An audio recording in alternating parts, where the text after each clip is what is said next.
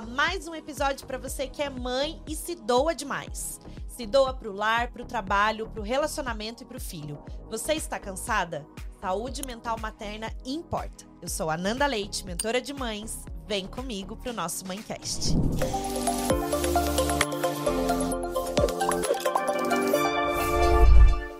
Ela é psicóloga maravilhosa e já gravou aqui conosco um episódio, então seja muito bem-vinda novamente, Thaís Araújo!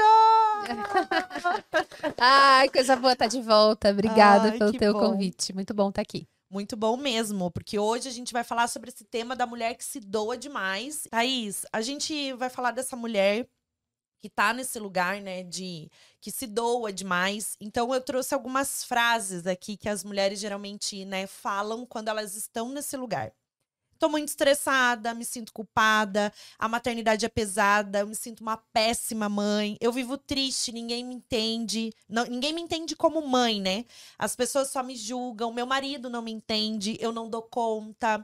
O que, que a gente pode falar dessas frases, né? O que, que essas mães elas trazem no dia a dia delas, como essa parte de autocuidado emocional? Quando a gente fala disso, onde a gente coloca e organiza essas caixinhas dessas mães, né? Que escutam essas frases de outras mães e se veem nesse lugar, né? Quando eu escuto essas frases, Nanda, o que me ocorre é assim: eu não existo. Não existe um lugar para mim nisso Sim. tudo, no meio de tudo isso, né? Também é muito comum elas trazerem isso. Eu não tenho tempo para mim, né? Então, o autocuidado muitas vezes vem como uma demanda a mais para elas, que já estão se sentindo super sobrecarregadas. Mas a gente precisa olhar esse lugar que elas estão. É um lugar onde elas não conseguem se sentir bem. Não existe felicidade nesse lugar. Você estava falando sobre saúde mental.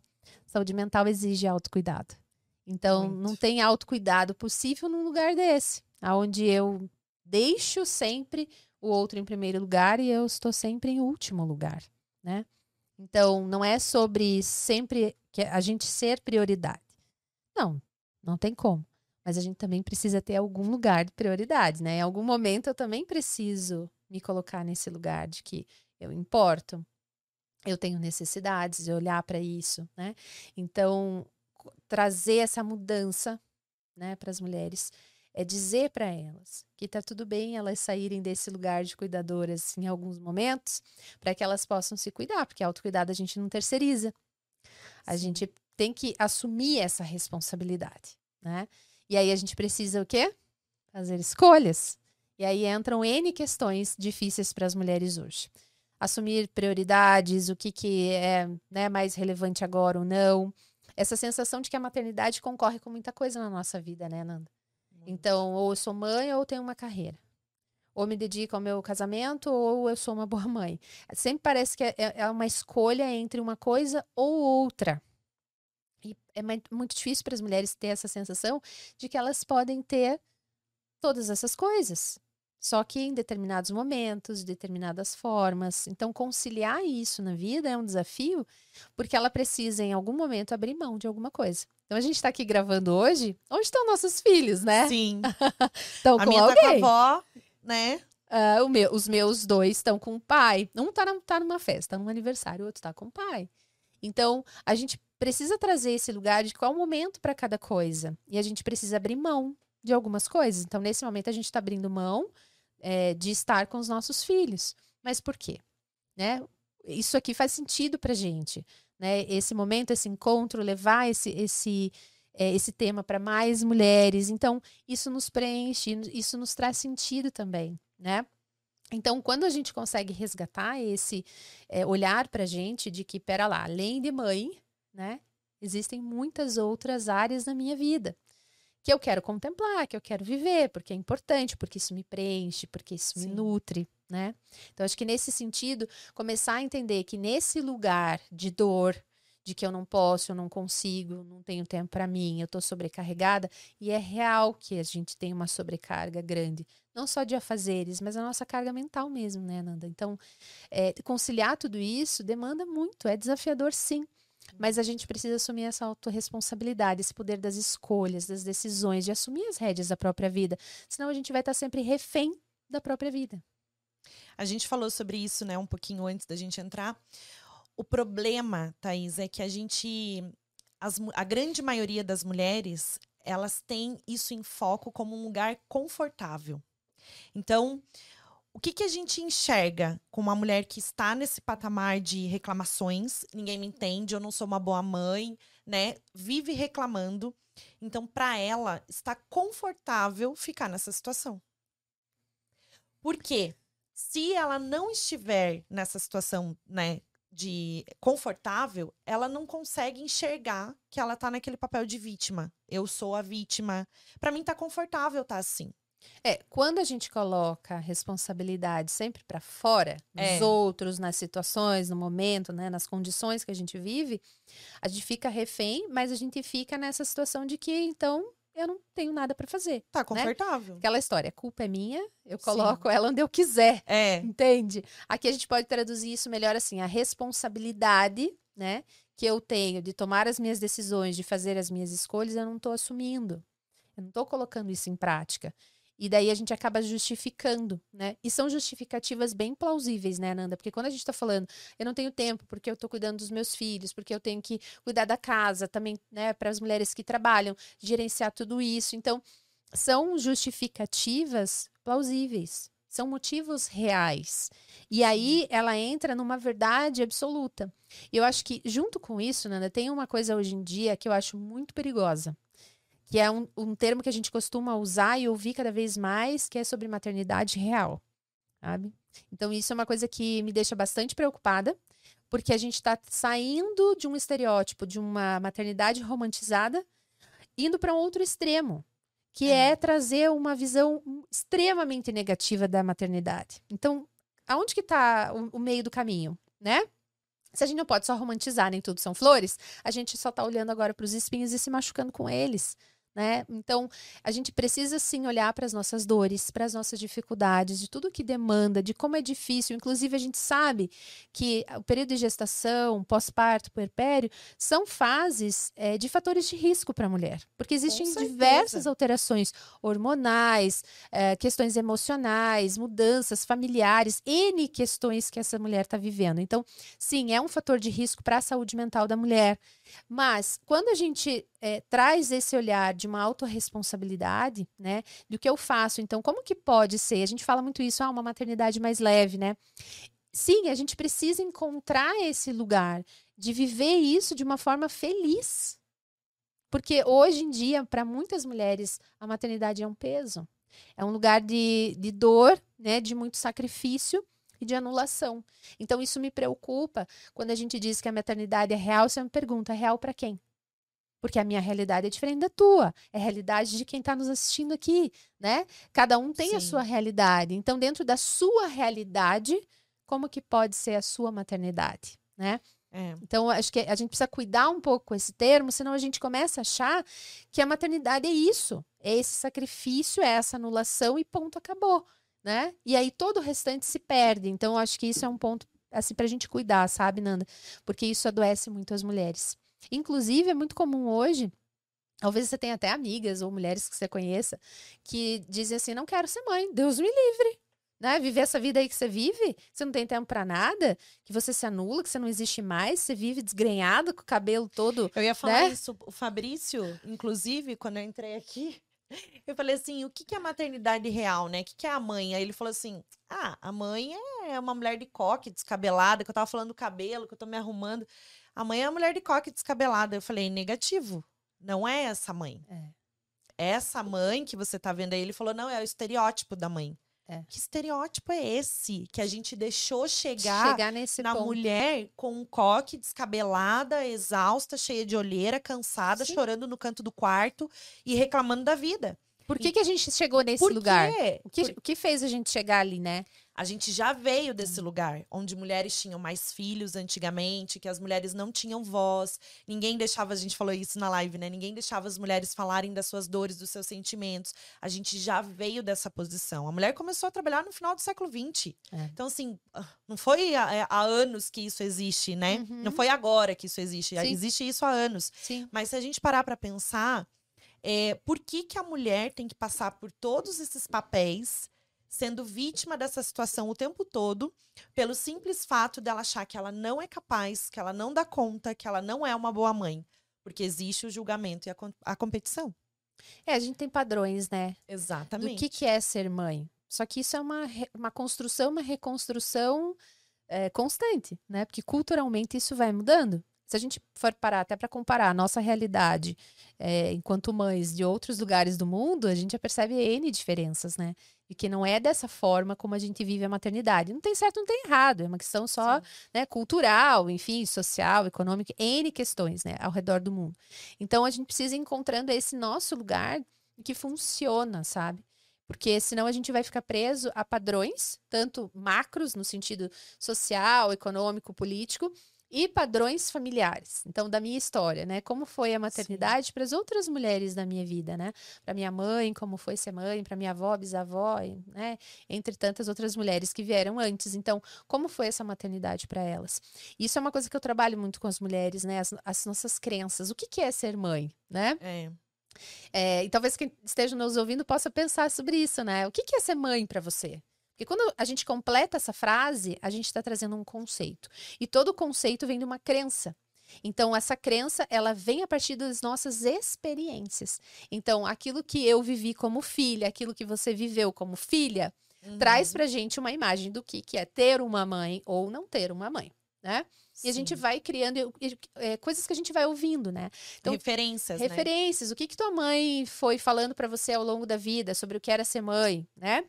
Sobre ter filho. O que, que você via e presenciava na realidade de outras mulheres, né? Então a gente vai incorporando isso através das nossas experiências e vai criando um conceito. Há uma crença ali, porque a crença diz isso pra gente, isso é uma verdade. É assim que funciona, né? É uma verdade absoluta. Sim. E aí que nos limita. E você entrou num ponto que eu ouvia muito, assim, eu ouvia de uma tia minha, caso come rico. Você já ouviu essa frase? Casa come rico, porque você só tem duas chances de se dar bem na vida. Ou você nasce ou você casa come rico. Eu escutava isso de uma tia minha e eu falava assim: "Caraca, mas eu tenho que casar come rico para eu ser alguém nessa vida, para eu ter uhum. alguma coisa nessa vida".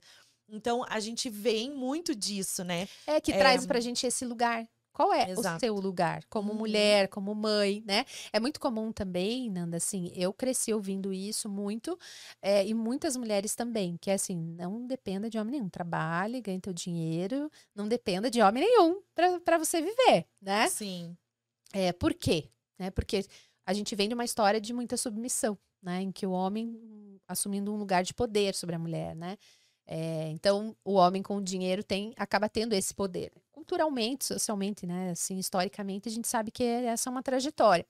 E aí, muitas mulheres ouviram isso, né? Incorporaram isso, generalizaram isso para outras relações na vida dela. Uhum. E aí, o que, que acontece hoje em dia? Muitas vezes a mulher sente que ela está é, num relacionamento onde ela o, o, o pai do filho ou o marido dela é mais um filho para ela porque ela tem que ficar dizendo o que ele tem que fazer, porque afinal de contas ela não pode depender, então ela tem que tomar tudo é, para ela. Essa questão de tomar conta de tudo, dar conta de tudo, tem muito a ver com isso também, sabe, Nanda? Que assim, eu que tenho que fazer, não tenho que depender de ninguém. Não posso depender. Porque se eu depender, eu fico refém de alguém, entende? Sim. É, é num lugar de dominação e submissão. Ninguém quer ocupar esse lugar de submissa, né? Então, a mulher não quer ocupar esse lugar. E daí ela não pede ajuda, ela não delega, né? Ela traz o homem muitas vezes num lugar de é, mais um para ela cuidar, né? Porque o homem também está aprendendo a assumir esse lugar, né? De uma paternidade diferente do que ele também muito provavelmente teve, né? Na vida dele. Então são muitas reorganizações e composição familiar, de estrutura familiar, é, que a gente precisa revisar. Né? Então, acho que uh, é um momento onde a gente vive, na nossa geração, essa necessidade. Né? Tanto para os homens quanto para as mulheres. O que é ser mãe? O que é ser pai? Né? Como que foi a nossa experiência em relação a isso? Como que pode ser daqui para frente? E essa é uma construção, é algo novo. Porque tudo isso muda em relação à nossa história e também tem é, todos os estudos novos também em relação à infância, né, Nanda? Você sabe isso é super, super bem, trazendo essa ajuda para as famílias entendendo e compreendendo quais as necessidades da criança em termos de vínculo né, familiar, da presença de um pai, da presença de uma mãe. Então, hoje a gente sabe muito mais do que sabia antigamente. Né, é. em relação a essa necessidade. Então, essa participação mais ativa do homem não é só para ajudar a mulher, Não é para aliviar a Não. sobrecarga É. dela, né? É para ele cumprir um papel que só ele pode cumprir na relação com o filho. Só que isso tudo é um contexto muito novo. É uma estrutura familiar, uma configuração familiar social que é relativamente recente. Então isso ainda não está bem definido. É, você falou de ordem sistêmica, né? Familiar. Você falou de, de crenças. Quando a gente fala de crenças, a gente fala de ordem sistêmica familiar. Antigamente, as mulheres eram nesse, nesse patamar de submissão quanto ao homem, né?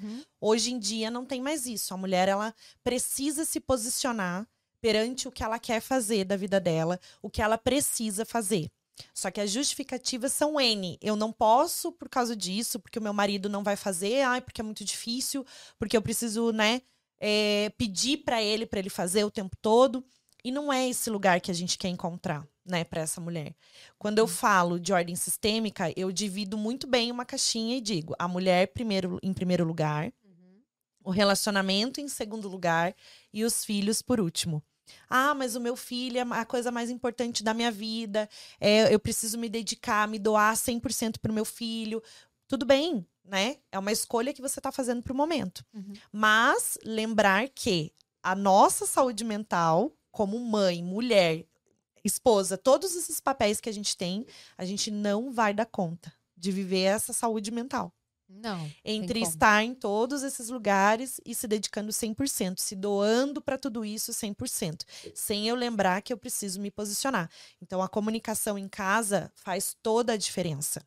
Não é que essa mulher ela vai educar o marido a, né, a ser Uhum. um bom marido, um bom pai, porque agora eu tenho mais um filho em casa. Não mas, é isso. mas muitas assumem esse, Muitas esse lugar que é assumem. bem perigoso, tanto para a mulher quanto para o Sim. próprio casamento, né? Porque aí, se você está ensinando o marido, você não está nesse lugar de esposa, né? Mas a gente não precisa ensinar. A gente tem maneiras de se comunicar com o nosso marido Uhum. Em que a gente Para encontrar uma pra parceria, né? De como é que a gente conduz isso juntos, né? Mas nesse, nesse lugar de que trabalhamos em equipe, somos uma dupla, né? Mas a gente muitas vezes não deixa. Então, por Uhum. exemplo, Uhum. o marido tá lá trocando a fralda da criança, você tá dando pitaco no que, que é pra fazer. O marido tá lá limpando a casa, você tá É. falando que era pra fazer melhor. Então, deixar esse Uhum. espaço do homem para que ele também se coloque no papel de eu moro nessa casa, eu também sou pai desse filho, me Uhum. deixa atuar. Deixar ele fazer do jeito dele. Exato. Que é diferente, muitas vezes, do nosso jeito, mas tá tudo bem, somos diferentes, né? E ok, é isso. o tempo todo a gente tá no poder da liderança. Porque É. nós comandamos a casa, então a gente arruma do nosso jeito. A gente faz. Não estamos falando da mulher aceitar tudo que um homem vai falar pra ela, ou nesse Não. papel de submissão. Não. É a mulher ter voz e falar, né, perante as escolhas e necessidades dela. É, eu acho que aí entra um ponto importante que é sobre posicionamento, né? Exato. Então, assim, o que que eu quero, o que que eu espero de um parceiro? Acho que esse é o primeiro ponto, né? Que precisa ajustar.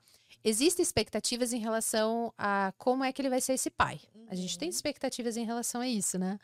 Muitas vezes se cumpre, outras vezes não. Mas ele está sendo pai, está se construindo pai, assim como a gente também está se construindo mãe, né? Então, a a gente precisa ajustar isso.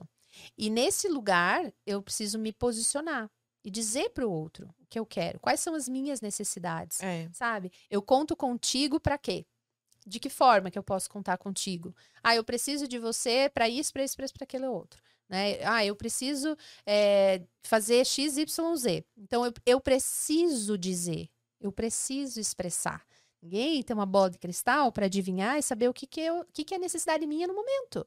Né? Então, se eu tenho uma necessidade de dormir melhor, eu, eu tenho uma necessidade física de descansar, eu tenho uma necessidade de estar em contato, de repente, com né, amigas, outras pessoas que não no universo infantil, porque eu sempre brinco, a gente tem uma saudade, às vezes, de uma Sim. interação adulta, né? Sim. A gente fica o dia inteiro naquela aquele desenho, música infantil, enfim, que tá ok, mas chega uma hora que isso não faz parte da nossa realidade. Então a gente precisa se nutrir daquilo que faz parte do nosso universo, de mulher, de adultas, enfim, né? Então, qual que é a minha necessidade? Né? Então, quando eu começo a identificar isso, é importante. A mulher precisa saber identificar as suas necessidades, em primeiro lugar. Então, ela identifica, ela reconhece isso. Né? Eu tenho uma necessidade de repor o meu sono, eu tenho uma necessidade de descanso, eu tenho uma necessidade de sair com amigas, eu tenho uma necessidade de me dedicar, me dedicar mais ao meu trabalho, né? Ou de estudar um tanto mais, ou sei lá, tem tantas coisas, né? Hoje que faz Sim. parte de um universo de desejos e planos que uma mulher pode ter para ela. Só que ela precisa expor isso. Ela precisa se posicionar e falar assim, ó, isso aqui, ó. Isso aqui importa para mim. Então, só que muitas vezes essa mulher ela ataca.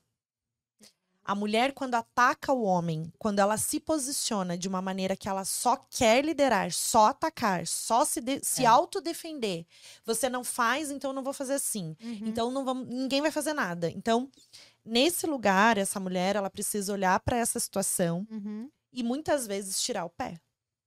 Falar é. dos seus sentimentos, como ela tá uhum. se sentindo, ao invés de atacar o outro.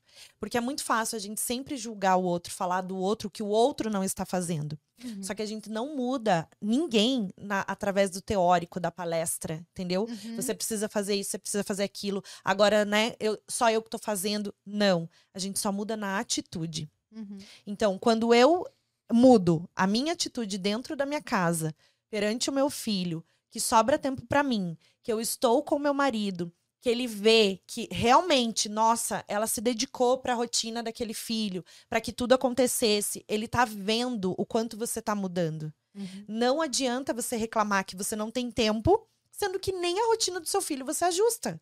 Sim. Sendo Sim. que nem a rotina do seu relacionamento você ajusta. Uhum. Então tá confortável. Eu volto lá no começo. Sim. Tá confortável para essa mulher é uma situação de vitimismo, eu justifico o tempo todo. É, toda, então... toda vítima busca permanecer onde está. Sim. E ela quer justificativas para permanecer ali, só que ninguém escolhe esse lugar conscientemente, né? E aí entra um autoconhecimento de compreender, pera lá, qual que é a postura que eu estou assumindo com a minha própria vida, né? Por que, que eu estou nesse lugar? Tão Sim. vítima, tão refém da minha própria vida, né? Então acho que isso é uma coisa importante. E é claro que a gente tem N limitações na vida, né? Nem tudo é como a gente quer. E o desafio está justamente em encontrar os caminhos possíveis para a gente ter uma vida mais perto do que a gente idealiza, do que a gente quer, né? Mas eu acho que é, sair desse lugar, que é um lugar conhecido para ela, né? É, também se arriscar um tanto mais em se expor, sabe? É, e eu volto a dizer uma coisa que eu acho que é importante a gente ressaltar. Se essa mulher ela entra numa disputa, né, com o homem, ela agride, ela ataca, ela está se vendo em combate com ele. Entende? Não está nesse lugar de parceria. É a mulher guerreira. É, ela tá a ali. A mulher que vai pra garra, que fica. Pra garra, não, pra guerra, pra guerra. que fica lutando o tempo todo, guerreando o tempo todo, ao é. invés dela se posicionar é. como, né? Como centro do lar. Uhum. A mulher, na sua feminilidade, ela centraliza e edifica um lar. Se ela tá desequilibrada, se tudo tá, né, é, é, como a gente fala, o universo, quando ele conspira tudo, ele conspira tudo junto, né? Uhum. A, a, favor e, e, não a favor também. Então, a mulher, ela sempre vai se ver nesse lugar de exausta, de cansada, de estressada. E ela não consegue mudar. Uhum. Porque... É, e eu acho que é importante trazer essa reflexão um, eh, de por que, que eu tô nesse lugar. Por que, que eu tô aceitando isso? É desconfortável, né? Isso gera dores para ela, né? Sim. Dores emocionais, dores na dificuldade da relação. É sofrido isso. Mas por que permanecer nesse lugar, né? Que ganhos eu tenho com isso? Que a gente chama de ganhos secundários, né? Então é algo que eu vivo que não é bom, mas eu tenho um ganho secundário com isso. Um ganho emocional normalmente, né? É, então a gente precisa ter é um olhar mais profundo em relação ao autoconhecimento, sabe, Nanda? Que é, é começar a fazer essa revisão da tua própria vida. O que fez você chegar nesse lugar? O que está te fazendo permanecer nesse lugar? E aí você pode começar a pensar em estratégias para sair desse lugar para um Sim. lugar de mais autonomia, de mais liberdade, de mais liderança da própria vida, sabe? E, e é claro que isso também tem um peso, né? Porque fazer escolhas muitas vezes implica em você saber se comunicar, expressar as necessidades, como a gente estava falando aqui agora há pouco, é, fazer escolhas. Então, assim, fazer escolhas eu preciso me sentir segura, confiante de que eu vou dizer sim para uma coisa, vou dizer não para outra. Então, eu vou perder num lado para ganhar em outro. O que, que é melhor? Né? A gente nunca Sim. quer perder. Então, trazer essa confiança, essa segurança para si mesma, É, e muitas vezes a mulher, nesse lugar de vítima que a gente está falando, nesse lugar de refém da própria vida, é, a autoestima dela tá lá no chão. Mas tudo começa no filho. Thaís, eu acho assim, ó, a gente pensa, ai, é, nossa, vamos trazer sentimento, emoção, o que que desperta o gatilho, tá tudo certo. Uhum. Mas tudo começa no filho. Porque se essa mulher não tem tempo para ela, é porque tá desalinhado ali. Eu tenho que olhar primeiro pro meu filho. O que que eu tô fazendo? Será que eu tô sendo 24 horas mãe? Uhum. Será que a maternidade se tornou um peso porque realmente eu olho pro meu filho e eu acho que eu tenho que me doar o tempo todo? Uhum. né? E não é esse lugar que a gente está falando dessa mulher. Só que se a gente pensar que essa mulher tá lá, envolvida com esse filho, e ela precisa fazer alguns ajustes para que sobre tempo para ela, porque o tempo é significativo. 10 minutos para mim pode ser pouco e para você pode ser muito. Uhum. Você pode ter 10 minutos para meditar no seu dia e os meus 10 minutos podem ser para outra coisa, para eu ler um livro. Uhum. Sobre sobrar tempo, o, so- o sobrar tempo na sua vida é diferente do meu. É, eu acho que. Quanto gente- tempo você precisa para você? É, É. essa pergunta que a gente tem que se fazer. É, porque aí entra nessa identificação das tuas necessidades. Então, você entendendo isso, você vai é, fazer essas escolhas para destinar um tempo para aquilo, sabe? Então, é, isso é muito comum da, da gente ouvir. Eu já fui muito essa, essa mulher que, assim, depois que os filhos dormirem, aí eu vou conseguir ler um livro, daí eu vou conseguir estudar, Mas daí eu é vou real. trabalhar, daí eu vou. Porque Mas a é gente real. espera, porque aí a gente não está no lugar de cuidadora, entende? Sim. Por que, que a gente espera esses momentos? Porque a Sim. gente não consegue sair do lugar de cuidadora, né? Então, quando a gente não tá nesse lugar de cuidadora, a gente tá no tempo que sobra. E esse é o problema, né? A gente fica com a sobra, a gente fica com o resto. Então, a gente entra num lugar que eu chamo de mendiga do tempo. Você fica mendigando o tempo. Ah, você fica com ele só um pouquinho para eu ir no banheiro? Ah, mas você pode ficar aqui e olhar ele só um pouquinho para que eu possa ir no mercado? Você fica mendigando o tempo para as pessoas e para si mesma. Por quê? Porque você fica nessa sobra. Então, você fica mendigando nesse sentido, sabe? Ah, é só mais um pouquinho aqui, não, mas depois que ele dormir, daí eu vou, daí eu faço. É no tempo que sobra, não é no tempo que eu decido. E é claro que quando a gente tem filho, a gente não pensa só na gente, não é? Nas nossas necessidades não estão ali sempre 100%. né, em único é, né, é, lugar ali de, de, de ser contemplado. Claro que não. Mas por que, que tem que ser sempre o do filho? Sabe? Então, eu acho que isso é, É. muito, espe- especialmente quando os filhos são muito pequenos, bebês, que tem uma dependência absurda, né? E aí a gente precisa estar ali realmente 100%. Muitas vezes, as mulheres, aquilo que eu falei, elas não deixam o homem participar. O homem fazer por si só. Ele não vai fazer direito. Exatamente. Então, ah, assim, não sabe fazer também. É, daí eu sabe que Meu sabe filho que, não dorme, Eu- daí eu vou né? ter que ir lá fazer. Aí eu prefiro então eu fazer, porque senão é trabalho dobrado, sim. né? Então, meu filho não dorme, por exemplo. Meu marido chega tarde e o meu filho não dorme, ele só dorme só comigo. Quem falou que ele dorme só Por com que, que você? tem que ser assim, por né? que, que ele tem que dormir só Aham. com, com você e Aham. não com o seu marido? E por que que esse marido não tá dando conta, esse pai não, dá, não tá dando Uhum. conta de acolher esse filho? Uhum. E aí começam as justificativas. Porque ele só fica comigo, ele só se acalma comigo, porque ele ainda mama, porque ele. Começam todo o leque de, de justificativa. Mas eu não sento com o pai e falo assim: olha, você precisa criar um vínculo com, com o seu próprio filho, né? Um vínculo de conexão, você precisa aprender a acolher, a acalmar. Eu preciso retirar, né? Fazer um desmame gentil nesse momento e você vai me ajudar muito mais nisso, acolhendo meu filho quando ele tiver os despertares à noite. Então são N exemplos, não são, não é Uhum. só o exemplo da noite, tem o exemplo do dia. Uhum. Quem que leva esse filho para a escola? Sim. É um dia sim, um dia não, vocês revezam. Quem que faz o café da manhã? Quem que deixa a comida pronta? Por Uhum. que que essa sobrecarga tem que estar sempre na mulher? O autocuidado emocional, quando a gente fala dele, a gente fala de todos esses leques, mas mesmo que eu separe que a caixinha tem que vir primeiro a mulher, o relacionamento e depois o filho, se eu não ajustar toda a rotina do meu filho, todo o resto vai desmoronar. Sim, porque daí isso vira uma anulação. Eu vivo ali em função né, de todos os cuidados necessários, de, uma- de- de atender todas as necessidades dele ali, e que sim, é importante. Mas me anulando. Sim. não considerando que eu também tenho necessidades, que eu também quero, né, coisas, que também eu não quero coisas. Então, é, é aí que entra essa sensação de eu me perdi. né? Eu não sei mais quem eu sou. Sim. Porque eu tô tão direcionada ali no meu filho que eu não paro mais para me perceber, para me escutar, sabe? E de fato é um processo de anulação emocional, né? Isso vai acontecendo sem ela se dar conta, não é intencional. E é aí que a gente tem que tomar cuidado, Nanda. Eu acho que é importante trazer uma, uma questão que eu acho que é muito um fator talvez que adoeça, é, ajude o adoecimento das mulheres, é essa sensação de que isso é normal, sabe? Isso faz parte do kit, ser mãe é isso mesmo. Ser mãe é doação, sabe? Ser mãe é você é uma entrega total. Então é normal.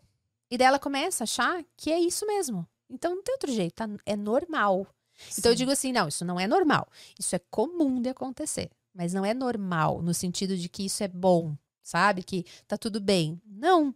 Então, a gente precisa começar a olhar esse lugar da mulher diferente, sabe? Porque senão ela começa a sentir que, ah, eu tô sempre cansada, mas o cansaço faz parte. Daí a gente volta lá para aquela é. história da maternidade real. Vai lá procurar no Google, maternidade real, o que que aparece? Quais são as imagens que vai aparecer? É dessa mulher totalmente descuidada, destruída. Destruída acabada. porque ela tá sempre dedicada ali com o filho. E extremamente frustrada, porque ela não consegue uma real conexão com o filho, ela não consegue dar de fato uma atenção de qualidade, ela tá mais estressada, ela grita com o filho, ela perde a paciência dela, se culpa, fica triste com aquilo. E, então, assim, é uma bola de neve. Então, quando a gente começa a sentir que é isso que é normal, e por isso que eu disse que, que, que me preocupa esse termo da maternidade real, porque traz para a mulher esse lugar de que é assim mesmo. Faz parte do kit, eu tenho que aceitar. Então, ser mãe é isso, né? E não é assim. Não precisa ser assim. A gente sabe que tem de fato uma, uma, sobrecarga.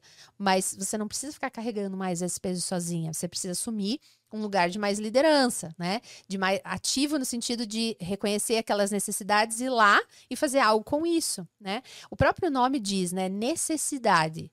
É sobre algo que não cessa. Então nunca vai passar. Eu tenho uma necessidade de descanso. Isso nunca vai cessar, sabe?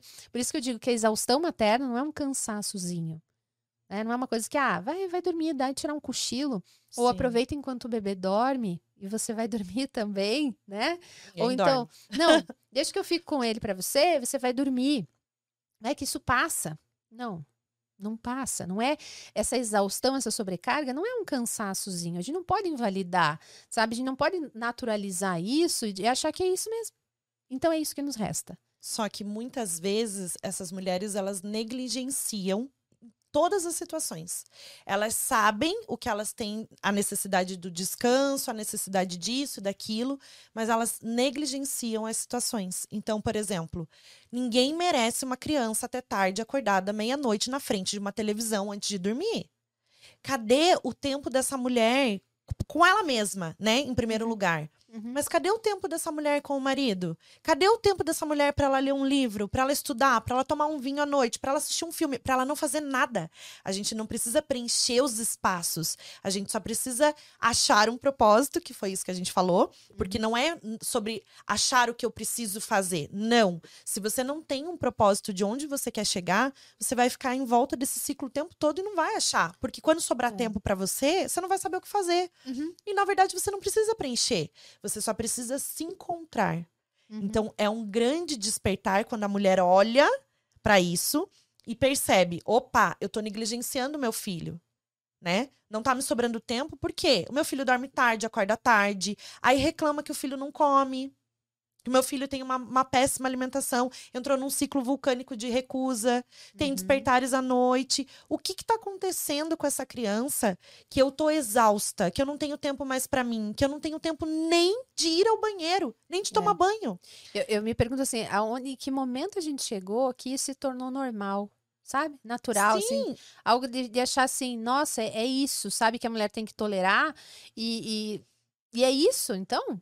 Então, né, criar um filho, cuidar de um filho, é assim, um não sacrifício é sobre, Não grande. é sobre todas as necessidades atendidas que eu preciso realmente dar conta de atender as necessidades do meu filho como um todo, porque eu, eu tenho que me doar 100% pro meu filho. É óbvio que uma criança precisa de necessidade atendida. Só que quando eu falo do filho, eu falo também do desenvolvimento. O Uhum. desenvolvimento de um filho requer a necessidade física, emocional, espiritual, cognitiva, sensorial atendida. Para a gente atender tudo isso, não tem como você fazer de outro jeito que não seja através de um ritmo, de uma rotina, que essa criança ela tem o brincar livre, ela tem o potinho de amor cheio, Tem um Então, tempo para esse- cada coisa, né? Esse tempo de dela. presença, esse tempo de Uhum. qualidade que a gente não tem com o filho, cheio de, de né, impaciência. Eu tô aqui com meu filho, mas eu tô no celular. Tô É. olhando o tempo todo no celular. Isso não é conexão. Uhum, Quando eu vou fazer uma refeição, tá um para cada lado. Meu marido tá jogado no sofá, uhum, eu tô sentada tentando dar comida pro meu filho que corre em volta da mesa 20 vezes e não para quieto. uhum. Essa mulher, ela vai viver no caos. É. Então não Entra tem num como mudar. automático também, né, Nanda? Acho que Tem. vive num automático em que vai indo, vai levando. E eu acho que a- você trouxe essa questão da tela, eu acho que é um desafio pra gente, né, contemporâneo, porque Sim. a gente utiliza muito, as crianças também, e isso traz de fato um afastamento. Então é desafiador essa dosagem, né, de quando e quanto eu uso, pra que que eu uso, né? Então, muitas vezes a gente sabe que é, a- a gente usa a tela. Eu falo a gente porque eu sou mãe, né? Eu tenho dois filhos e sei como é que é. Muitas vezes a tela entra num recurso de deixar ele ali sem a- a- é, demandar da gente, né? Uma atenção, um brincar. Então ele tá ali. E, eu- e isso me libera para fazer outras coisas. Mas aí né? é que tá. E aí a gente Entra fica mais refém de Entra o tudo isso. preenchimento de novo. Eu preciso preencher meu filho para que ele não faça nada. A partir do momento É. que a gente entende, quando a gente tem a verdadeira presença com, o nosso- com os nossos filhos. Vou dar um exemplo. Se eu estou no computador e a minha filha está o tempo todo me chamando: mãe, mãe, mãe, mãe, eu vou conseguir trabalhar? Não. O Possível. que, que eu tenho que fazer? Eu tenho que ter um espaço de tempo que seja um tempo de 10 ou 15 Uhum. minutos para que eu entregue de verdade a presença para ela. Uhum. Aquilo é como se fosse as, as crianças, elas têm por si só como se fosse um medidorzinho. Uhum. Então eu vou encher aquele medidorzinho, uma dose única daquela conexão. É como se eu estivesse injetando nela tudo o que ela precisa de sentimento, de atenção, que é só o que ela quer naquele momento. Uhum. É, depois, automaticamente, essa criança ela vai aprender a brincar sozinha, a lidar com o tédio. A gente não precisa da tela para isso. Sim. Só que a gente tem a necessidade de preenchimento. Então, o Uhum. que, que a gente faz para criança? Toma, porque eu preciso tomar banho, fica aí um pouquinho no celular. Daí, quando a mamãe sair, me dá o celular, que daí a gente vai brincar, tá bom? Uhum. Não precisa. Essa criança só vai brincar sozinha quando eu tiver um tempo de qualidade com ela e ela esteja verdadeiramente preenchida no emocional. Lembra da necessidade atendida? Uhum. Física, emocional e espiritual. Eu só atendo a nece- a necessidade emocional quando eu dou presença pro meu filho. Uhum. Então, tela não é preenchimento nem emocional, principalmente por todos os, os malefícios que Mas causam. aí, aí é a gente chega numa questão, né, Nanda? Que é assim, como que eu dou isso, né? Essa presença, quando eu tô completamente desconectada de mim mesma. Eu posso te ensinar a se comunicar com seu filho, como muitas educadoras parentais Uhum. falam na internet, e eu já estudei é, vários métodos de comunicação positiva Uhum. com, é, com crianças, mas assim, eu tô lá falando a, a ferramenta da disciplina positiva, né? Da Uhum. escolha. Você quer brócolis ou quer cenoura? Eu tô no, tentando treinar, né? Que é uma Uhum. mãe que tá iniciando. Não vai adiantar de nada eu ensinar todo e qualquer tipo de ferramenta para essa mãe. Se Uhum. antes essa mãe não souber, não se conhecer e não souber quais são os gatilhos que estão Uhum. despertando isso nela. Você entende que é o contrário?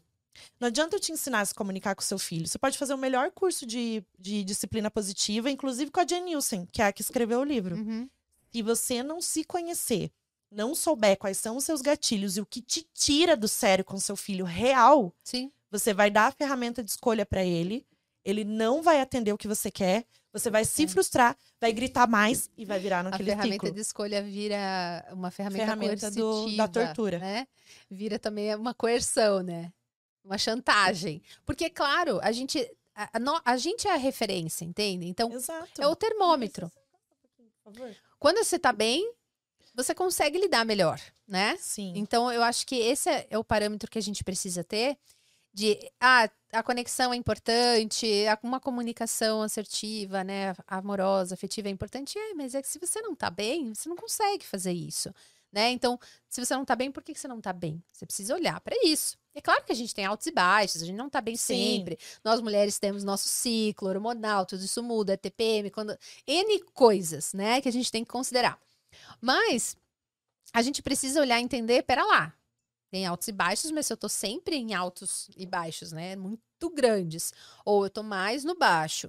Tem alguma coisa errada aí, né? Então, reconhecer os próprios limites, reconhecer as próprias necessidades. Se respeitar. Isso é importante, sabe? E agir Sim. em prol disso. E falar assim: não, deu, tá no meu limite, eu já não dou conta mais. Então, o que que eu faço? Eu tenho alguém que eu posso contar, né, que, que vai me ajudar a lidar com aquilo?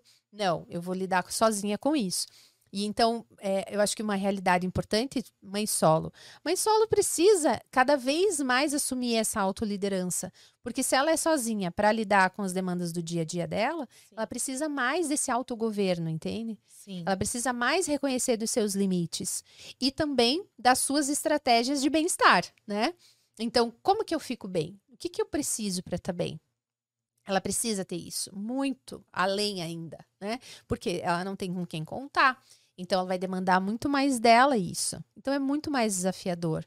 O que, que eu acho que é importante? Tudo isso que a gente está falando, né, Nanda, é assim, é um desafio em que tem horas que a gente consegue, tem horas que a gente não consegue. Sim. Né? Tem horas que eu tenho mais clareza do que eu preciso, tem horas que não. Tem horas que eu vou é, descontar, um, ter uma, uma, raiva que eu vou né, sair gritando que nem uma louca, tem horas que eu vou conseguir ser assertiva, ser calma. Tem, porque o ser humano é assim, a gente não é aquele equilíbrio perfeito, não é assim. Né? E, e aceitar também esses nossos altos e baixos também é uma forma. É, da gente alimentar essa nossa saúde mental, né? Mas por isso que eu falo que a gente tem que se conhecer. Sim. Porque assim, eu sei quando eu vou estourar. É, e aí você, eu, eu você faz mãe, alguma coisa com isso, entende? Eu sou mãe de uma menina de três anos que está na fase da apropriação do eu. Então eu falo por mim, né? Uhum. Ah, mas para você é fácil, porque você tem ajuda da sua mãe, da escola, seu marido é 100% participativo. Não, não é. Porque é sobre mim, não é sobre minha filha. Uhum. Então, quando ela age sobre alguma situação que ela está, né, ali na, naquela birra intensa, o que ela está fazendo, eu preciso saber qual é o meu gatilho. É, sim. Então, o que, que mais tira o meu gatilho hoje? É a hora da refeição. Uhum. Porque toda mãe se preocupa com quanto a criança vai comer. Uhum. Então, eu sei o que eu tenho que fazer, me conhecer e treinar nesse sentido, para que quando chegue a hora da refeição, eu não me estresse. É. É, tudo aquilo que mais nos irrita dos nossos Sim. filhos, que mais nos tira do sério, é o que mais precisa ser curado em nós. Exatamente. Então, não é a birra da criança, mas o que ela desperta em você. Por isso que é sobre você e não sobre isso. a criança. Isso. Então, o que desperta em você é isso que você tem que olhar, né? Claro, você tem que lidar com a birra lá, mas o que isso gera em você, esse gatilho que você falou, quando a gente tem essa consciência, então, esse autoconhecimento. Eu entendo que isso é sobre mim, é a minha história, né? É a minha referência, quais são as minhas marcas de vida, as minhas feridas emocionais, né? O que, que eu preciso cuidar para isso não ficar esse gatilho ficar sendo acionado a todo momento. E aí eu consigo lidar com aquela birra ou com aquele comportamento desafiador ali do meu filho naquele momento de uma outra forma mas porque eu tô com isso resolvido em mim. Exato. Entende? Aí fica é mais treino, fácil. Thaís. É treino. É treino, sim. Então, assim, eu posso ajustar tudo. A rotina da minha filha tá perfeita, nos horários, porque existe. Eu sempre falo aqui que a rotina é o compasso da música, é o relógio. Sete da noite, oito da noite, uhum. nove da noite. Mas o que dá a melodia dessa canção é o ritmo. E é no ritmo que a gente se conecta com, nossos, com os nossos filhos. Uhum. Então, não adianta você colocar relógio. Às sete da noite eu dou o banho, aí ou tem que dormir entre sete e oito da noite, então eu tenho que dar a janta, o banho, cama. Não é desse jeito que uma criança funciona. Então eu tenho que colocar o ritmo. É no uhum. ritmo que eu me conecto. É no ritmo que eu tenho presença. É porque é processo, são os né? únicos. Exato, são os únicos uhum. momentos que eu estou com meu filho. Então, se ali eu alimento meu filho espiritualmente, emocionalmente, se eu me conecto, se eu tenho os elementos corretos que eu uso para os rituais do sono, se eu conduzo de uma maneira mais leve, eu consigo ser uma mãe melhor. Então, esse lugar que a gente pode se apropriar dele, sabe, Nanda? Sim. Agora, quando a gente está no lugar da mulher tarefeira, que é aquela mulher que faz, faz, faz, faz, faz, faz, faz, e ela tem uma lista imensa de, de tarefas a realizar e ela quer ficar ali dando check em tudo, Sim. né? Ou ela tá olhando para aquilo pensando, meu Deus do céu, tenho um monte de coisa, daí agora surgiu mais uma coisa. Ela tá tão ali atenta no fazer que ela não consegue simplesmente ser, sabe? Ela se desconecta disso. Sim. Então, aquilo que eu tô ali fazendo, fazendo, fazendo, fazendo. E é claro, a gente tem muitas eh, tarefas, compromissos, re- responsabilidade. A gente tem tarefas diárias o tempo todo. Mas se eu tô só concentrada nisso, ou tô muito concentrada nisso, nesse dar conta, porque quando a gente, essa frase, né, lembrando que você falou ali no começo das frases que as mulheres falam, então eu não dou conta, eu não tô dando conta. O que que é isso? Mostra essa necessidade de cumprir a tarefa. E eu tenho que realizar, custe o que custar, né?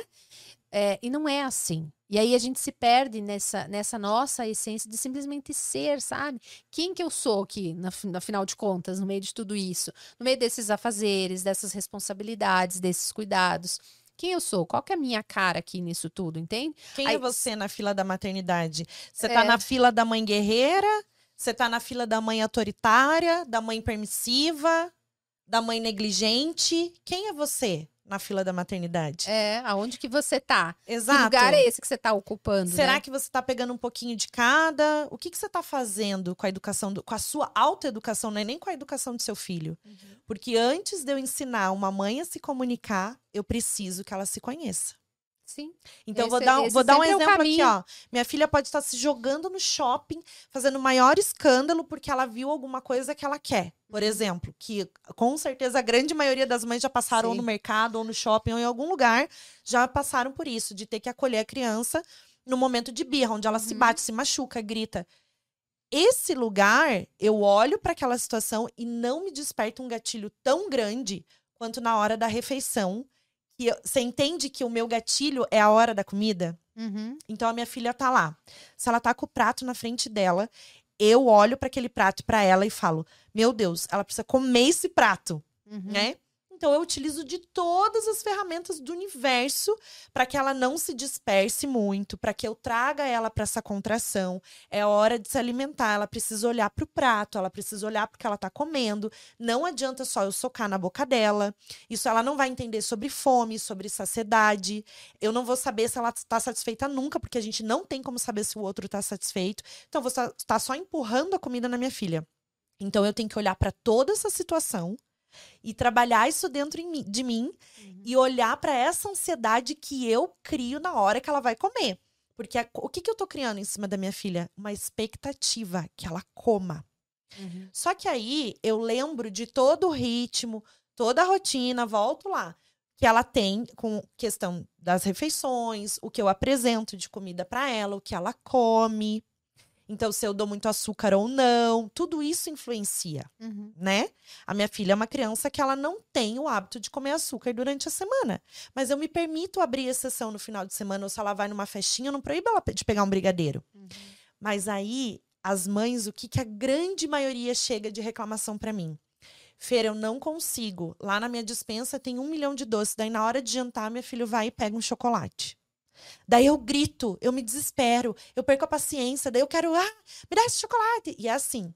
Então, esse desespero, esses gatilhos só acontecem porque a gente não consegue olhar para tudo que a gente tem que fazer lá atrás antes Uhum. eu já sei que a refeição vai me despertar esse gatilho. Eu já sei que eu me comporto dessa maneira. Uhum. Então eu vou agir diferente. O agir diferente é, primeira coisa, o reconhecimento é uma grande mudança. Eu sei onde eu preciso mudar. O que mais pega em você? Se você tá o tempo todo gritando em casa, com seu filho, o tempo todo gritando, se descabelando, vive estressada, o que que tá acontecendo? O que que você precisa ajustar, Uhum. né? Sim, com certeza. Você está negligenciando uma situação com É. você mesma. Sim. E se a gente não, não para para pensar sobre isso, analisar isso, a gente vai seguir nesse automático, né? É, existem muitas cobranças atrás desse nosso universo de ser mulher, né, Nanda? Então tem muitas Muito. expectativas que os outros têm sobre nós, do que a gente tem, né, também, esses estereótipos, aquela questão dos conceitos que eu falei, então, o que que é ser mãe, o que que é ser mulher, o que que faz parte desse pacote todo aí, que não é pequeno. E aí a gente começa a entrar nesses lugares em que a gente se perde, a gente quer cumprir, né? Eu digo sempre que maternidade não tem cartilha. Porque não, não existe uma norma que vai dizer como que é o certo como que é o errado. Tem aquilo que funciona melhor na minha casa, na minha família, com os meus filhos. Então, às vezes na tua casa seja diferente, muito possivelmente é, né? Sim. Só que a mulher muitas vezes fica tentando encontrar, buscar essa cartilha, sabe? Do que ela tem que fazer, de como tem que ser.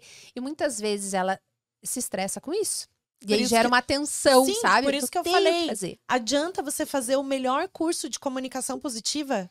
Eu quero ser uma boa mãe. Eu vou fazer todos os cursos de autoconhecimento, de disciplina positiva. Aí eu vou.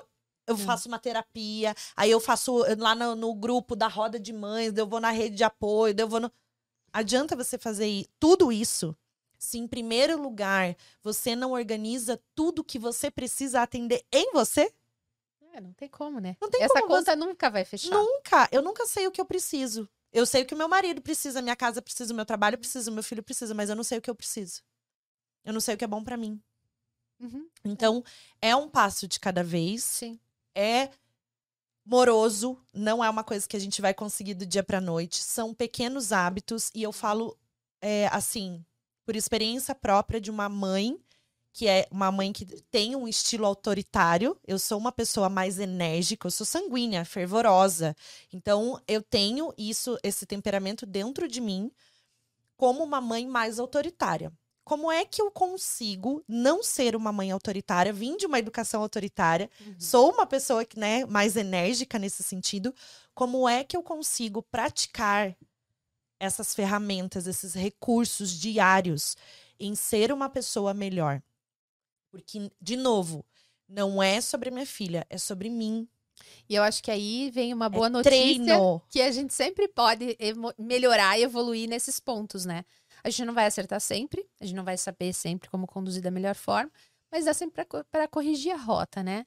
Para reajustar a rota. Então, aquilo que eu percebi que não tá bom, eu posso buscar novos caminhos, né? Então, eu acho que isso pode tranquilizar um tanto mais a gente nesse nessa jornada aí, né, de ser mãe, entendendo isso, né? Se a- maternidade não tem cartilha, se eu tenho referências que talvez hoje já não me sirvam mais, tenho conceitos que talvez me aprisionam, me limitam, eu preciso revisar tudo isso. Mas o bom de tudo isso é que eu posso sempre reajustar. E é claro que é, a gente, um erro, ele não, a gente não apaga os erros, né? As nossas falhas, mas a gente corrige. Então a ideia é que a gente possa estar sempre, a gente não busca sempre é, a perfeição é impossível, né? Então a gente não busca sempre acertar. A gente precisa estar observando e atenta se a gente está errando novos erros. No final das contas, sabe, Nanda? Porque a gente sempre vai errar. E se a gente normalizar isso, Sim, vai ficar a mais gente leve. sempre vai errar. Mas e a oportunidade que a gente tem daquele erro de melhorar? É isso, Então, por é, é exemplo, esse caminho que a gente tem que Aí buscar. a gente entra nesse lugar de eu sempre vou errar, tá tudo bem. Aí sabe o que eu faço? Hoje eu perdi a paciência com meu filho, tá tudo bem. Você erra, Não, você é é. humana, né? Vou dar um É. exemplo porque tem mães que negligenciam. Lembra que eu falei da mãe negligente? É essa Uhum. mãe que eu quero falar. Porque aí eu tô lá, ai, não, mas tá tudo bem. Toda mãe erra, eu grito, eu faço. Aí amanhã eu faço de novo. No outro dia eu faço de novo. Uhum. Então, tá tudo bem você errar hoje, você se acolher hoje, porque eu tô cansada, eu trabalhei mais do que deveria. Uhum. Eu não disse não no meu dia, eu não coloquei limites, eu só fui indo, indo, indo, indo. Nossa, eu não queria nenhuma criança berrando do meu lado, nem chorando, Uhum. não queria nem dar comida pro meu filho, eu só queria deitar. E aí eu gritei: tá tudo bem, mas amanhã não dá pra você repetir. É. Então, a, A questão é, maternar- se isso tá se repetindo, o que que tá Exatamente. acontecendo com você que Sim. você tá tendo que se acolher tantas vezes pelo mesmo motivo, né? Essa é uma questão. Por isso os gatilhos. Sim. Por É- isso esse, que eu tenho esse que autoconhecimento para perceber, a gente precisa ter esses indicativos, né? Então, dentro de um processo de terapia, por exemplo, eu ajudo as mulheres nesse sentido. Como que você reconhece, né? Qual que é o teu limite? E aí a metáfora que eu uso do sinal, do sinaleiro, né? Então, o verde, o amarelo e o vermelho são os sinais que a gente precisa porque a gente pode fluir, que é vai, né? Pode ter o sinal verde que tá tudo bem, tá tudo certo, flui, né? E aquilo faz bem. O sinal amarelo já é aquele, opa, isso aqui já é um indício. Eu começo a identificar que isso aqui já é uma coisa que, né, de repente, sei lá, insistência da criança, né? Ela se recusa a fazer o que eu quero. Primeira vez, tá bom, aquilo me incomoda, mas ainda vai. De repente, a segunda vez já aquilo começa a me deixar mais tensa. Mas na terceira, na quarta vez, começa a acender o meu sinal amarelo. Que eu vejo que a minha paciência, então quer dizer, o meu nível de paciência está diminuindo. E aí eu preciso fazer alguma coisa com isso. Porque senão eu vou pro vermelho, entende? E no sinal vermelho, se a gente não para, o que, que acontece? Um acidente, né? Alguém vai se machucar, né? pode correr esse risco. Sim. Né? Então, a gente precisa ter essa noção internamente de quais são os meus limites, até onde que eu posso ir, o que, que eu preciso fazer. Quando a gente tem essa consciência dos gatilhos, a gente consegue reconhecer esses nossos sinais de alarme, sabe? Sim. De que, opa, até aqui vai dar bom, depois disso aqui vai dar ruim. E aí eu preciso fazer alguma coisa para isso, e não simplesmente deixar e falar, ah, então tá, é, deu ruim mesmo, perdi a paciência mesmo. E, e na própria foi. disciplina positiva, por que, eu tô focando nisso, gente? Porque a grande maioria das pessoas focam na comunicação com a mãe, com, para com o filho. Só que existe a comunicação dela para ela mesma. Sim. Então, tem ferramentas importantíssimas que a mãe pode usar. Sair de cena, ah, mas eu não posso deixar meu filho sozinho se debatendo fazendo isso. Você vai falar com o seu filho. Você vai falar para ele que você vai estar tá esperando a hora que ele se acalmar e você sai, sai uhum. de cena. Isso é uma ferramenta, só que as pessoas não sabem agir.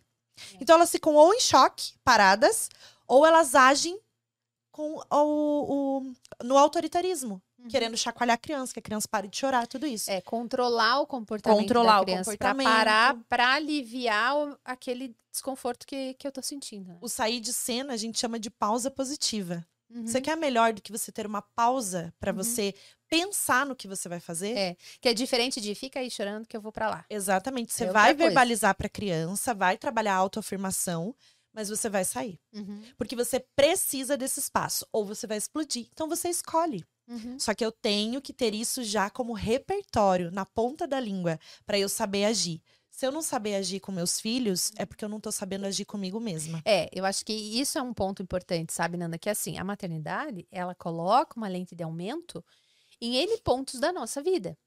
Então, muito provavelmente, essa mulher está sobrecarregada, que não tem tempo para ela, que se sente sozinha, é, que se culpa, que se cobra. Não é agora na maternidade. Entendeu? Isso só aumentou. Isso só ganhou uma proporção enorme. é uma mulher que ela já traz insatisfações. Já é o perfil dela. E frustrações do perfil dela. De antes. De ser. De como que ela Concordo é. Concordo plenamente. De como que ela aprendeu a se relacionar, a existir nesse mundo, entende? Sim. Então a maternidade, ela vai destampando algumas panelas. Por isso que eu disse, aquilo que mais te incomoda no teu filho, aquilo que é mais difícil, é o que mais você precisa cuidar em você. Porque mostra hum. suas feridas. Então, a maternidade vai trazendo, vai revelando isso descaradamente. E é onde a gente sofre. É onde vem as nossas dores, sabe? Então, se eu não sei me posicionar na maternidade, isso vai aflorar. Daí eu não vou pedir ajuda, eu não vou dizer das minhas necessidades, eu não vou saber reconhecer meus limites, então eu não vou colocar limites, não vou dizer não, não vou colocar limites para os outros nem para mim. Então, isso já é muito possivelmente um problema anterior, sabe? Um perfil anterior. Uh, uma, um outro caso também, recentemente, uma paciente que veio depressão pós-parto. É um caso onde hoje ela não tem mais depressão, já passou o pós-parto, mas ela se questionava, tá, mas e se eu não fosse mãe? Acho que eu nunca teria passado por isso, eu não teria tido depressão, né? E daí a psiquiatra explicou, eu também expliquei, não, muito possivelmente você teria tido depressão em outros momentos da sua vida. Porque existem fatores de risco para isso. Existem condições genéticas, biológicas, emocionais e contextuais para isso. A maternidade é um fator de risco, né? Gestação, pós-parto, perpério, por exemplo, é um fator, um fator de risco. Sim. Então, a gente sempre tem que ter esse olhar. A maternidade não é um problema na vida da mulher. Não pode ser. E se estiver sendo, precisa olhar mais a fundo e compreender o que está por trás disso. Quais são os problemas que você vem carregando na tua vida, as dificuldades que você vem carregando na sua vida, para que você olhe para isso, porque isso está se revelando, né? Está se mostrando na maternidade. E é claro que isso vem com uma intensidade imensa, porque afinal de contas é nosso filho, né? Então isso tem também ali um, um, um peso maior.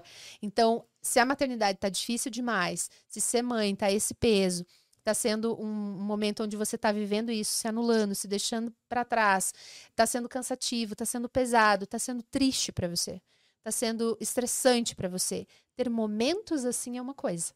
É. E tem dias e dias, né? Sim. Agora, se eu tô constantemente, se isso é frequente, se isso é intenso, a gente precisa olhar para isso com cuidado, com atenção, né? De novo, aquilo que eu digo sempre, não é normal.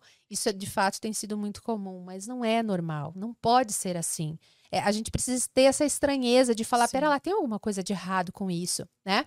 Então, às vezes as pacientes que vêm até é, com essa questão de depressão pós-parto, elas vêm com essa reflexão, eu nem, eu nem percebi que eu estava mal. Porque as pessoas diziam, ah, é assim mesmo. Uhum. Né? É assim mesmo, é difícil, é cansativo, mas vai passar. Só que daí nunca passava. E ela se acostuma com aquilo, entende? Sim. Começa a normalizar uma coisa que não é normal. Então a gente precisa ter esse cuidado e trazer, despertar esse olhar para as mulheres, sabe? Tá pesado demais, tá difícil demais, você precisa repensar. Mas não é exatamente sobre a maternidade. É sobre você na sua maternidade. Né? Então. A depressão ela é, é uma desarmonia entre o externo e o interno. O que, que você enxerga, como você está vendo esse mundo. Então, é o olhar na lente de, de uma pessoa que está em depressão, ela não consegue internalizar de uma boa forma a situação externa que ela está vivendo. Uhum. Ela não consegue separar o interno do externo. Ela pega o externo, uhum. internaliza, que está sendo ruim para ela, de uma maneira ruim.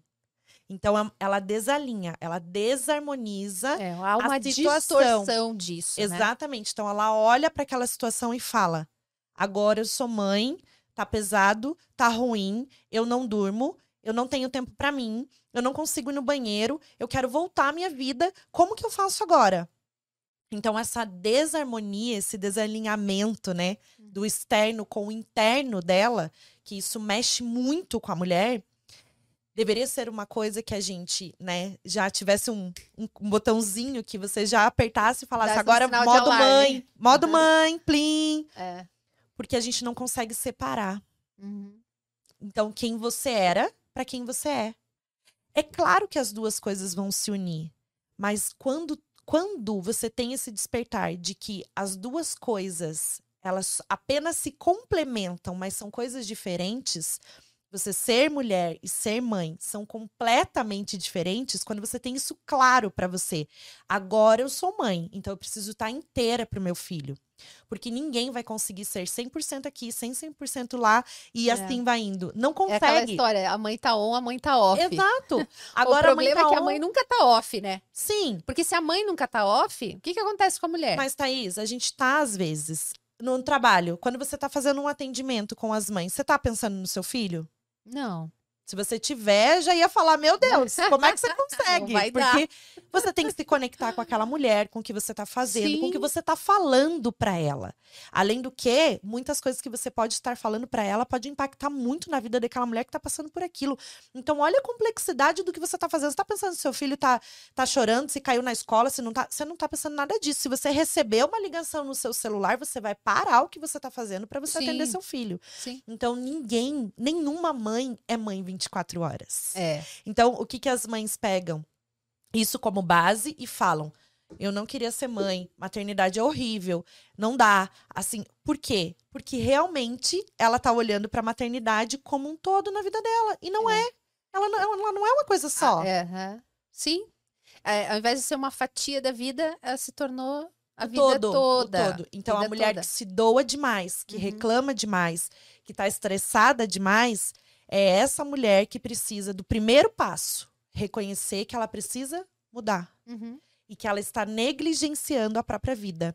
Vítima não está sendo protagonista da, própria, da própria vida, não trouxe a autorresponsabilidade para ela, ela se culpa, ela se cobra porque ela tem medo de não ser uma boa mãe. Mas é. ela esquece dela mesma. E ela nunca vai ser uma, uma boa mãe esquecendo dela. Porque um dia esse filho vai crescer. Ser uma boa mãe também vai mudando ao longo do tempo, a gente vai podendo reconstruir tudo isso, né? E se por alguma razão a gente entra nesse lugar, né, de refém da própria vida, tem sempre a oportunidade de sair, né, Nanda? Eu acho Sim. que a gente pode deixar essa mensagem aqui para quem está nos assistindo. Lembra né? do que a nos gente ouvindo. falou, né, na live. Quem você quer ser quando seu filho crescer? É isso. Lembra do que a gente falou aqui? Que Uhum. fila da maternidade você tá? Não é pra você ser perfeita, é pra você ser feliz. É. Mas existem, existem várias caixinhas que a gente tem que ajustar, né? É. A gente falou de autocuidado emocional, mas a gente tem o autocuidado físico, o mental, porque o emocional também entra Uhum. nessa caixinha, mas quando a gente fala de mental, a gente vai pra outras coisas, né, Thaís? Como Sim. você atende mãe puérperas, é, pós-parto, toda essa questão, inclusive quando a gente entra em saúde mental, a gente fala sobre suicídio, então são outras coisas que aí a gente tem que ter o olhar na saúde mental, no autocuidado mental, com a, com a rede de apoio dessa mãe. Porque muitas vezes é aquilo que você falou, todo mundo fala que tá tudo bem se sentir assim. E às vezes a gente tem que dar informação para as pessoas que estão ao redor daquela mãe para É. que enxerguem que ela tá Sim. precisando de ajuda. Exato. Porque muitas vezes não enxergam Uhum. acham, normalizam a depressão. uhum. Então a gente olhar para isso e dividir os o autocuidado em várias caixinhas Sim. para que a gente entenda que ajustando uma coisa de cada vez é o que a gente precisa para cuidar da gente mesmo. É. Quando a gente cuida de quem cuida, a gente cuida como um todo, de É. todo mundo, né? Tem a, como que é a frase do, da, do Maio Furtacor da campanha? Quem cuida de todo mundo também precisa ser cuidada, né? A campanha Sim. traz isso, né? Também precisa desse cuidado. Né? Quem, quem cuida dessa mãe, afinal de contas, né? Então a gente precisa sim desse olhar de, de quem está em volta, de- desse olhar para a mãe, e a gente precisa assumir esse lugar de autorresponsabilidade da gente se olhar também, sabe? E, e trazer a gente mesmo esse, esse autocuidado. O nome já diz, né? É auto. Então eu comigo mesma, né, fazendo isso. Isso não tira, né, também o, o- a questão dos outros me cuidarem, me ajudarem, né? Estarem junto Mas comigo. isso aí nisso. a gente entra no Mas- outro autocuidado, que aí é, É. da rede de apoio. Na que a gente precisa. Essa Uhum. mulher de hoje, a mulher que se doa, é, é uma mulher que precisa parar de negligenciar ela mesma. É, É. uma mulher que precisa se acolher mais, se Uhum. olhar mais, se procurar mais. Entendendo que entender. isso não compete com o cuidado com o filho. Uma Exato, coisa não anula a outra, uma coisa não exclui a outra. Exatamente. Mas s- coexistem, né? Coexistem. Sim. Ai, amei. Não, calma que vai ter muito autocuidado pra gente falar, porque cada vez que a gente entra nesse tema e a gente se aprofunda nele, a gente entende que as vertentes, os bracinhos, né, são vários, mas Uhum. quando a gente une em uma coisa só, que é pelo bem da mãe, pelo, bem dessa mulher, o bem-estar dessa mulher, a gente entende que é preciso falar muito mais, né? Uhum. Muito Trazer mais. muito mais informação sobre isso, Sim. você com as suas experiências no consultório, o quanto que você deve ouvir dessas mulheres, né? Eu mentorando famílias, elas não trazem os mesmos problemas que trazem pra você. Muitas vezes não é uma depressão, às vezes é uma fralda que ela quer tirar, é uma chupeta que ela quer tirar. E eu trago todo esse olhar integrativo com a criança, só que antes de eu dar qualquer orientação para uma mãe, eu ouço e muitas vezes elas me falam, né, no, no estágio mais crítico delas, quando elas estão mais nervosas, é o que é onde eu peço para elas me mandarem áudio, porque é ali que eu pego realmente o que eu preciso ouvir delas, porque Uhum. muitas vezes num atendimento elas nem elas Nos- não querem falar. gatilhos, né? Onde- onde Exatamente, estão então eu ali falo, é aí que a gente vai trabalhar. É. Então, antes de eu ensinar a comunicação positiva, como tirar chupeta, como fazer desfraude, se mama, se desmama, se não mama, se não... Não existe uma maternidade, longe de ser uma maternidade com cartilha, né? Como a gente falou, não existe fórmula nem receita. Mas primeiro eu olho para aquela mãe.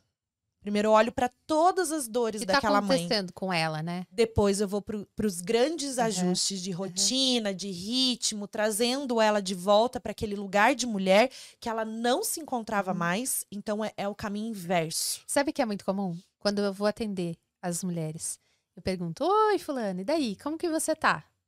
Ah, então, tô assim, tô assado, porque daí começou isso, começou aquilo, começa a contar do filho. Tá, agora me conta, que legal, né, que tá acontecendo isso com fulano e tal. E você? Me conta de você. Como que você tá? Então a gente precisa ter esse olhar. Então quando você diz que você escuta a mãe, né, a gente precisa perguntar como que você está, né? Ela muitas automaticamente já puxam alguma relação do que tá fazendo com o filho, Não, eu do que quero que o meu aconteceu filho com o durma. filho, né? né? Mas e você? Como que você está, né? Diante de todos esses desafios que a gente trouxe aqui hoje, né? Eu acho que é, o autocuidado, a gente precisa reforçar essa ideia. Eu digo sempre, o autocuidado é uma conquista. É. A gente conquista se posicionando, reconhecendo nossas necessidades, atendendo essas nossas necessidades, encontrando caminhos para isso, se colocando como alguém que precisa de cuidado. Antes, né, esse olhar para si própria, que é alguém que também tem esse lugar de importância na família, sabe? Então, é uma conquista, é uma conquista de si mesma, é uma conquista do seu tempo, dos seus planos, dos seus sonhos.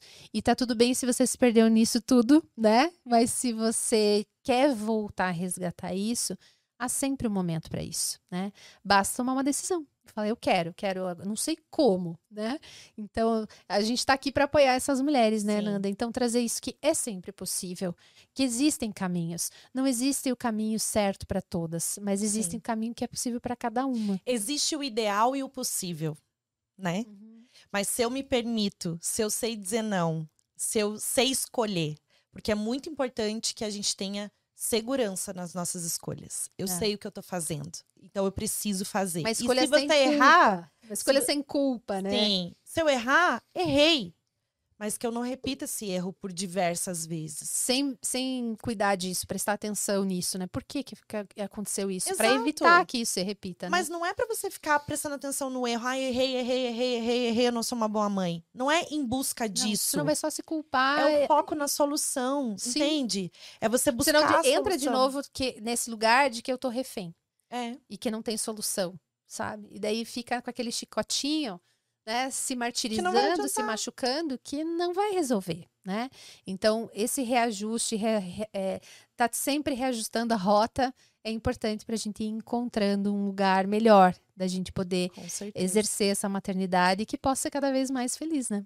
Muito. E que a gente seja muito feliz. Porque é isso que a gente não merece nada menos do que isso, Do né, que Nanda? isso. E, ó, É isso. realizada da maneira que a gente achar que deve ser, seja profissionalmente, É. seja sendo uma boa mãe, se eu não sou, se eu acho que eu não sou capaz de ser uma boa mãe, que eu busque ser, É. que eu não fique nesse lugar de eu não sou capaz e tá tudo bem também, né? Uhum. Sem negligenciar a própria vida. Sair do lugar de vítima e assumir o protagonismo. É Então, isso. Ai, gente, vamos falar mais quatro horas de autocuidado, que tá bom, né?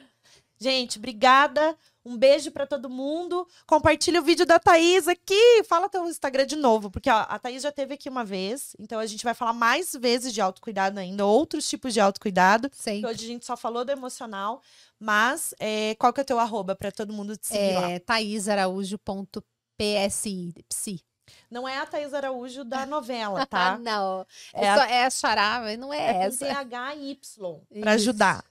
Isso. Mas a gente vai deixar aqui, gente. Um beijo, obrigada pra todo mundo que assistiu. Até o próximo episódio. Beijos. Beijo.